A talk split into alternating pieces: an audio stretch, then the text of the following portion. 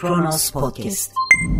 İnsan sever, sevdiği gibi nefret de eder. Hatta bu nefretini bazen fiiliyata döker, zarar verir. O zaman hukukun konusu olur. Devletse sevmez, nefret etmez. Hukukun gereğini yapar. Eğer devlet adına işleyenler, devlet adına iş görenler kişisel sevgilerini, nefretlerini işleriyle karıştırırlarsa ortaya hukuksuzluk çıkar. Türkiye bir dram seyretti. Kanun hükmünde kararnameyle işinden ihraç edilmiş, milletvekili olduktan sonra da yine hukuksuz biçimde milletvekilliği elinden alınmış Ömer Faruk Gergerlioğlu, hukuk devletinde asla olmaması gereken bir biçimde gözaltına alındı. Hastaneye kaldırılması gerekti, anjiyo oldu. Normal şartlarda en az bir gün dinlenmesi gerekirken apar topar hapishaneye konuldu. Neden? Çünkü Ömer Faruk Gergerlioğlu devletin duygularını harekete geçirdi. Olmaması gereken duygularını. Yani kendilerini devlet yerine koyanların nefretlerini harekete geçirdi. Oysa istediği tek şey haktı, hukuktu. Hukuk dışında hiçbir talebi yoktu. Adalet istiyordu. Mazlumlar için, mağdurlar için hukuk kılıfı altında adalet cinayetleri işlenmesinden vazgeçilmesini istiyordu. Hepsi buydu. İşte devlet adına iş görenlerin nefretini bu harekete geçirmişti. Bunun konuşulması gerekiyordu. Avrupa bunu konuşuyordu. Dünyanın gündeminde bu vardı. Üstelik Dışişleri Bakanlığı, Amerika Birleşik Devletleri Dışişleri Bakanlığı'nın hazırladığı 2020 İnsan Hakları raporunda Türkiye başlığı altında yazılanların ön yargılı bir biçimde hazırlandığını savunuyordu tepkisinde. Oysa tüm dünyaya bu hukuksuzluğu kendi ilan ediyordu Türkiye bir yandan. Peki bunun hemen gündemden düşmesi gerekmiyor muydu? Elbette bir gündem makinesi olan mevcut iktidar hemen bir mağduriyet bulmalıydı. Bunun için de birilerinin ona yardım etmesi gerekti belki.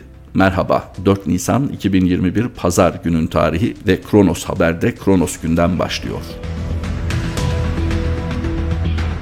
103 emekli amiralden Montreux ve Atatürk devrimleri bildirisi 103 emekli amiral son günlerde kamuoyunda tartışılan Montreux, sarıklı cübbeli amiral ile Atatürk ilke ve devrimleri gibi konuları kapsayan bir açıklamaya imza attı. Kamuoyuna yapılan 103 imzalı açıklamada şu ifadeler kullanıldı. Yüce Türk milletine son zamanlarda gerek Kanal İstanbul gerekse uluslararası antlaşmaların iptali yetkisi kapsamında Montreux Sözleşmesi'nin tartışmaya açılması endişeyle karşılanmaktadır. Türk boğazları dünyanın en önemli su yollarından biri olup tarih boyunca çok uluslu antlaşmalara göre yönetilmiştir. Bu antlaşmaların sonuncusu ve Türkiye'nin haklarını en iyi şekilde koruyan Montreux sadece Türk boğazlarından geçişi düzenleyen bir sözleşme değil, Türkiye'ye İstanbul, Çanakkale, Marmara Denizi ve boğazlardaki tam egemenlik haklarını geri kazandıran, Lozan Barış Antlaşması'nı tamamlayan büyük bir diplomasi zaferidir. Montreux, Karadeniz'e kıyıdaş ülkelerin güvenliğinin temel belgesi olup Karadeniz'i barış denizi yapan sözleşme sözleşmedir.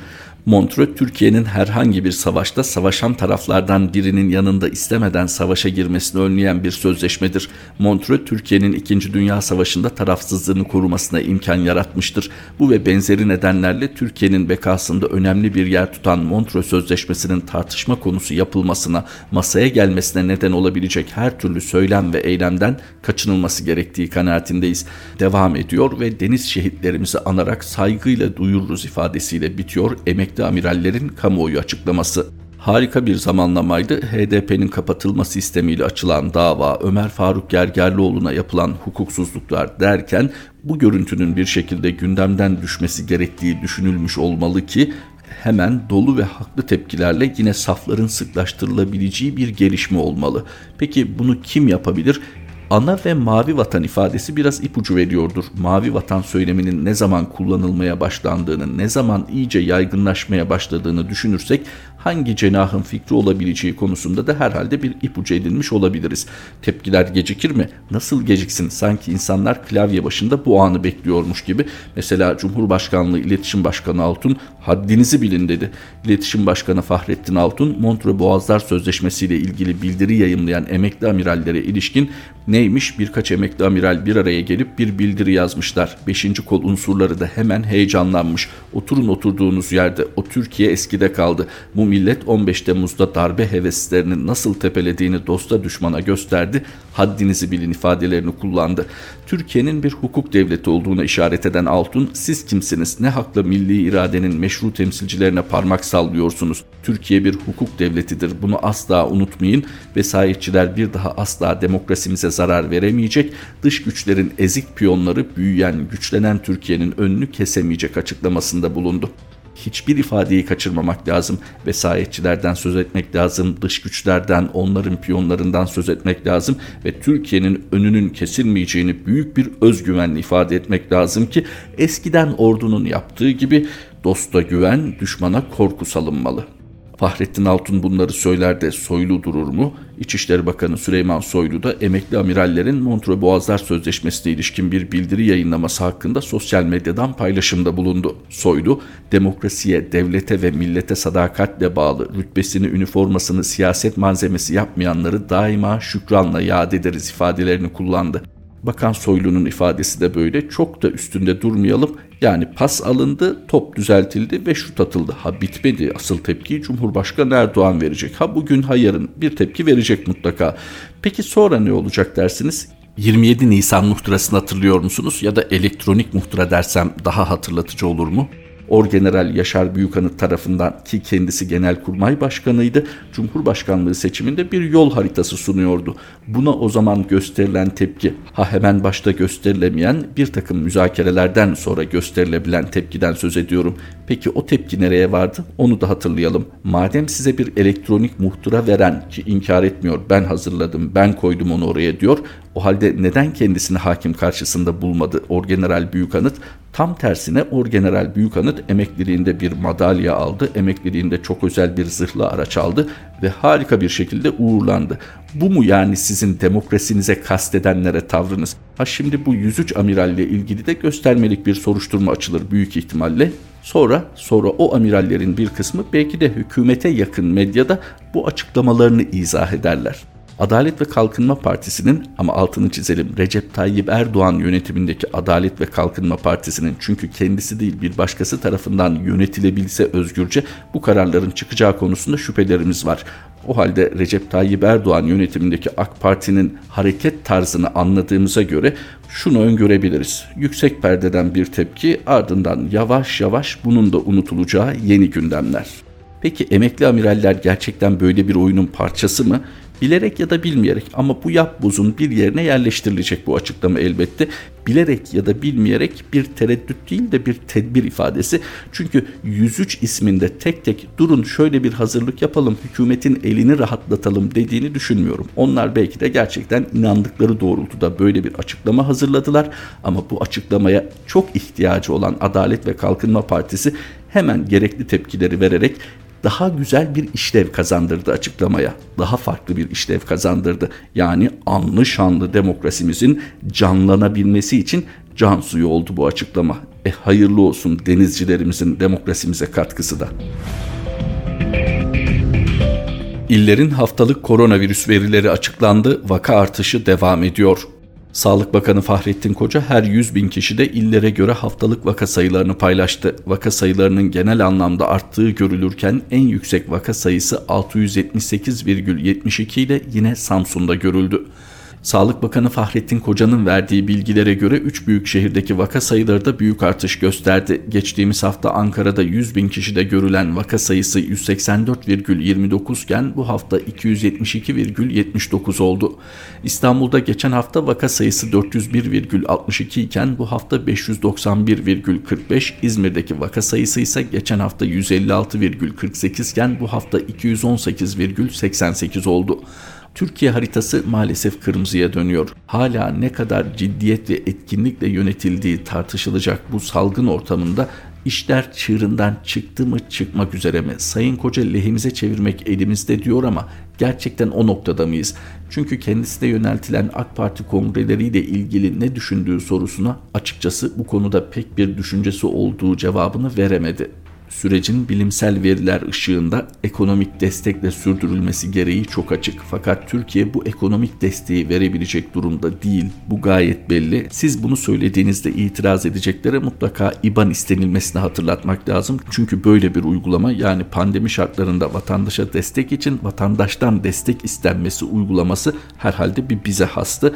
Hadi ekonomi, şartlar, mecburiyet bunu anladık diyelim ama o siyasi organizasyonlara bir anlam vermek mümkün değildi. dağ başında çobanın maskesinin derdine düşen jandarmayla şehirde ceza yazma yarışına giren polisle yönetilecek bir süreç olmadığı açıktı. Toplum sağlığı açısından bu kadar önemli bir konu acaba kontrolden çıktı mı? Harvard Üniversitesi öğretim üyesi doçent doktor Altındiş, Türkiye'de koronavirüs tamamen kontrolden çıktı. Harvard Üniversitesi Tıp Fakültesinde ve Boston College Üniversitesi Biyoloji bölümünde öğretim üyesi olarak görev yapan mikrobiyolog doçent doktor Emrah Altındiş, Türkiye'de koronavirüs yayılımının tamamen kontrolden çıktığını belirterek 4 haftalık bir kapanmaya ihtiyaç olduğunu belirtti. Altındiş Twitter üzerinden yaptığı değerlendirmede tüm uyarılara rağmen devletin gerekli bilimsel önlemleri almadığı için önlenebilecek binlerce ölüm ve yüz binlerce hastalanmanın yaşandığına işaret ederek bugünler kritik bu korkunç vaka artışı yoğun bakımları dolduracak dedi hiçbir bilimsel dayanağı olmayan bir acemilikle normalleşmeye geçildiğini ifade eden doçent doktor Altındiş şu uyarılarda bulundu. 1 Mart tarihinden bugüne 700 bin insan hastalandı. 700 bin. Bu hem toplum için hem de sağlıkçılar, sağlık sistemi için korkunç bir sayı. Oysa kaybettiklerimiz rakam değil can. Bugünlerde devlet önlem almadığı için vatandaş olarak sizlerin önlem almanız çok kritik. Varyant çok hızlı yayıldığı için iki maskeyi üst üste takmaya çalışın. Zorunlu değilse kesinlikle kapalı alanlara girmeyin. Kapalı alanlara girmek zorundaysanız maskeleri çıkarmayın. Ekonomik kriz ortamında maskeye ulaşmanın birçok bireye ağır maddi yük oluşturduğunu vurgulayan doçent doktor Altındiş, yerel yönetimlerin vatandaşlara kaliteli maske dağıtmasının önemli olduğunu vurguladı. Altındiş, devlet bunu aylar öncesinde yapmalıydı ancak beceriksizlik had safhada dedi aşı sırası gelenlerin hiç düşünmeden aşılarını almasının önemli olduğunu ifade eden Altındiş, Türkiye'de uygulanan Sinovac aşısı da Pfizer aşısı da oldukça güvenli. Yoğun bakımlarda 65 yaş üstü bireylerin sayısının azalması aşının koruyuculuğunun bir göstergesi. Aşılar bu dönem virüse karşı en önemli araç değerlendirmesinde bulundu. Türkiye dünyada en çok vaka bulunan ve pandeminin varyantlarla tamamen kontrolden çıktığı ülkelerden olduğu için sadece okulların kapatılması değil aşıların çok hızlandırıldığı sosyal devlet maddi destekli 4 haftalık bir kapanmaya ihtiyacımız var dedi. Doçent Doktor Emrah Altındiş'in sosyal medyada paylaştığı uyarılar ki kendisini teyit eden sayısal veriler ortada. Peki bundan sonrası için bir umut var mı? Bu tür toplumsal meselelerde elbette zararın neresinden dönülürse kardır yaklaşımına başvurulacak ama uyulacak mı? Uyulabilecek mi? Mesela 4 haftalık bir kapatmayı kaldırabilecek mi ekonomi? Merkez Bankası rezervlerinin nasıl kullanıldığını dahi bilemediğimiz bir ülkede sizce gerçekten bunu destekleyebilecek bir hazine var mı?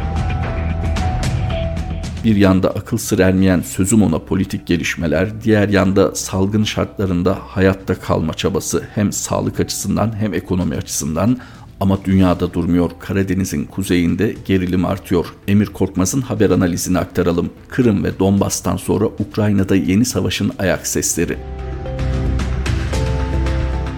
Yıllar süren huzursuz gerginlikten sonra Rus kuvvetlerinin Ukrayna sınırında yoğunluğunu artırmasıyla Ukraynalı ve batılı yetkililer yeni bir savaşın alarm zillerini çalmaya başladı. 4000 kadar Rus askerinin Ukrayna sınırına sevk edilmesi Moskova'nın Kırım ve Donbas'tan sonra Ukrayna'nın başka bölgelerine de göz diktiği endişesi doğurdu. Amerika Birleşik Devletleri dört koldan Ukraynalı mevkidaşlarıyla görüşürken Başkan Joe Biden Ukraynalı mevkidaşı Volodymyr Zelenski'yi arayarak desteğini ortaya koydu. Görüşme sonrasında Beyaz Saray Rusya'nın Donbas ve Kırım'da devam eden saldırganlığı karşısında ABD'nin Ukrayna'nın egemenliğine ve toprak bütünlüğüne sarsılmaz desteğini teyit etti. Avrupa'nın devam eden tek kara savaşında 2014'ten bugüne kadar yaklaşık 14 bin kişi hayatını kaybederken yaklaşık 1.7 milyon Ukraynalı da göç etmek zorunda kaldı. Çatışmayı çözme çabaları uzun süredir neredeyse donmuş durumda. Geride Rusya'nın işgal ettiği Kırım ve resmen işgal etmese de kontrolü elinde tuttuğu Donbas ve Luhansk bölgeleri kaldı. 2015 yılında Belarus başkentinde müzakere edilen Minsk Anlaşması savaşın en kötüsünü sona erdirdi. Ancak uygulanmasına ilişkin anlaşmazlıklar çatışmanın hala kaynamasına izin verdi. Geçtiğimiz yıl Moskova, Kiev üzerindeki güçlerini artırmak amacıyla Rusya işgali altındaki Doğu Ukrayna'da yaşayanlara pasaport verme çabalarını hızlandırdı. Son günlerde sınır bölgesine binlerce Rus askerinin sevk edilmesi batılı ülkeleri endişeye sevk etti. Ukrayna ordusu da birkaç ay içinde NATO ile ortak bir askeri tatbikat yapacağını duyurdu. Ukrayna Silahlı Kuvvetlerinden yapılan açıklamada tatbikata en az 5 NATO üye ülkesinden binden fazla askerin katılacağı bildirildi. Tatbikatta mevcut gergin durumda Rusya'ya karşı caydırıcı olmak amaçlanıyor. Ancak tatbikat Rusya ile ilişkileri daha da kötüleştirebilir. Çünkü açıklamada tatbikatta özellikle savunma provası yapılması planlanıyor. Ardından bir ülkenin sınırını ve komşu bir devletin tehdit ettiği bir devletin toprak bütünlüğünü eski haline getirme amaçlı bir saldırı tatbikatı da düzenlenecek denildi. Ordu tatbikat için bir tarih vermedi ve yeri de henüz bilinmiyor ama tatbikatın amacına yönelik açıklama bile Moskova'nın kaşlarını kaldırmasına yetecek seviyede. Rusya'da geçtiğimiz günlerde bölgede askeri bir tatbikat gerçekleştirmişti. Kırım'daki hava indirme birliğinin de artık kalıcı olarak üstleneceğini duyurdu. Yaşananlardan sonra Amerika Birleşik Devletleri ordusunun Avrupa komutanlığını krizin izleme seviyesini mümkün olan en yüksek seviyeye çıkardı. ABD Dışişleri Bakanı Antony Blinken Ukraynalı mevkidaşıyla durum hakkında konuşurken Genelkurmay Başkanı General Mark Milley hem Ukrayna hem de Rusya'daki üst düzey askeri liderleri aradı. Gerilimin ne kadar arttığını ise ABD Başkanı Joe Biden'ın Ukraynalı mevkidaşı Volodymyr Zelenski'yi araması gösterdi. Görüşme sonrasında Beyaz Saray'dan yapılan açıklamada Ukrayna'nın egemenliğinin korunması için her türlü desteği vereceklerini söyledi. Beyaz Saray'ın açıklaması net ifadeler içerse de Biden Ukrayna'ya destek vermek istese de aslında onun için tam bir baş belası. Eski ABD Başkanı Donald Trump'ın Ukrayna'yı siyasi rakibi Joe Biden'a kirletmek için kullanma çabaları Kiev'i kendi hatası olmaksızın Washington'da politik bir sıcak patates haline getirdi başkan olarak göreve başladığından beri Biden Ukrayna ile mesafesini korudu. Ancak Rusya'nın baskısını artırmasından sonra Ukraynalı mevkidaşını telefonla aramak zorunda kaldı. Biden Zelenski'ye ülkenin egemenliği ve bütünlüğü için Amerika'nın sarsılmaz desteğine güvenebileceğine dair teminat verdi. İki cumhurbaşkanı cuma günü Biden'ın göreve gelmesinden bu yana ilk telefon görüşmelerini yaptı. Basın açıklamasında Beyaz Saray Rusya'yı Donbas ve Kırım'da devam eden saldırganlıkla suçladı. Zelenski görüşmenin hemen öncesinde Rusya'yı Ukrayna sınırındaki asker varlığını artırmakla suçlamıştı. Ukrayna Cumhurbaşkanı Moskova'yı tehdit edici bir atmosfer yaratmakla suçlarken Ukrayna askeri istihbaratı da Rus ordusunun Rus yanlısı isyancılar tarafından kontrol edilen Donetsk ve Luhansk bölgelerindeki varlığını genişlettiğini rapor etti. Rusya'nın askeri takviyesi sürerken Donbas'taki Rusya yanlısı ayrılıkçı güçler Mart ayı boyunca Ukrayna mevzilerine yönelik saldırılarının hızını artırdı. Kiev 26 Mart'ta Rus tarafının havan topları ve ağır makineli tüfekler kullandığı Şumi köyü yakınlarındaki bir çatışmada 4 Ukraynalı askerin öldüğünü bildirdi. Aslında Minsk 2 olarak bilinen Şubat 2015 ateşkesi resmi olarak hala geçerli. Ancak Moskova geçen hafta Ukrayna'nın ateşkes şartlarını ortak bir şekilde yeniden teyit etme teklifini reddetti. Kiev ile Moskova arasındaki müzakereler Ukrayna'nın 2014'te Rusya'nın işgal ettiği ve ele geçirdiği bir Ukrayna toprağı olan Kırım'a yönelik Ukrayna'dan su tedarikinin yanı sıra Moskova'nın Donbas'taki kukla ayrılıkçı cumhuriyetleri tanıma talebi de dahil olmak üzere birçok konuda çıkmaza girmiş durumda. Gözlemciler Rusya'nın Kırım'daki su sorununa çözüm bulabilmek için Doğu Ukrayna'daki su kaynaklarını ele geçirmeyi planladığını iddia ediyor. Bunun yanında son yıllarda Moskova Donbas'taki iki ayrılıkçı bölgede yaşayanlara Rus pasaportu verdi. Luhansk Halk Cumhuriyeti veya LPR ile Donetsk Halk Cumhuriyeti veya DPR. Böylelikle Kremlin bir istilayı haklı gösterebilir. Rusya Dışişleri Bakanı Sergey Lavrov 1 Nisan'da Rusya'nın birinci kanalına verdiği röportajda Donbas'ta yeni bir savaş başlatmaya çalışanlar Ukrayna'yı yok edecek dedi. Rusya 2014 yılının başlarında Kırım Yarımadası'nı işgal edip ele geçirdikten sonra Ukrayna'nın doğusundaki Donbas bölgesinde düzensiz savaş başlattı. Bölgedeki Rusya yanlısı ayrılıkçı güçlere destek vermenin yanı sıra çok sayıda Rus özel birliği paralı asker statüsünde bölgede görevlendirildi. O günden bu yana başarısız olan iki ateşkesin ardından savaş durağan bir siper savaşı çıkmasına dönüştü. Aradan geçen yıllar içinde savaşın şiddet seviyesi bazen arttı, bazen azaldı. Moskova Kiev'den diplomatik tavizler alma yoğunluğunu rutin olarak sürdürüyor ama askeri çatışmalar ve diplomasi kavgası hiç bitmedi. Bugün çatışma 400 kilometreyi bulan bir cephe hattı boyunca belli bir mesafeden yürütülüyor. Bazı yerlerde mevziler arasında birkaç kilometre varken bazı yerler iki taraf birbirine hakaret edecek kadar yakın. Emir Korkmaz imzalı satırlarla Kronos gündemin sonuna geldik. Kronos Haber'de tekrar buluşmak üzere. Hoşçakalın. Kronos Podcast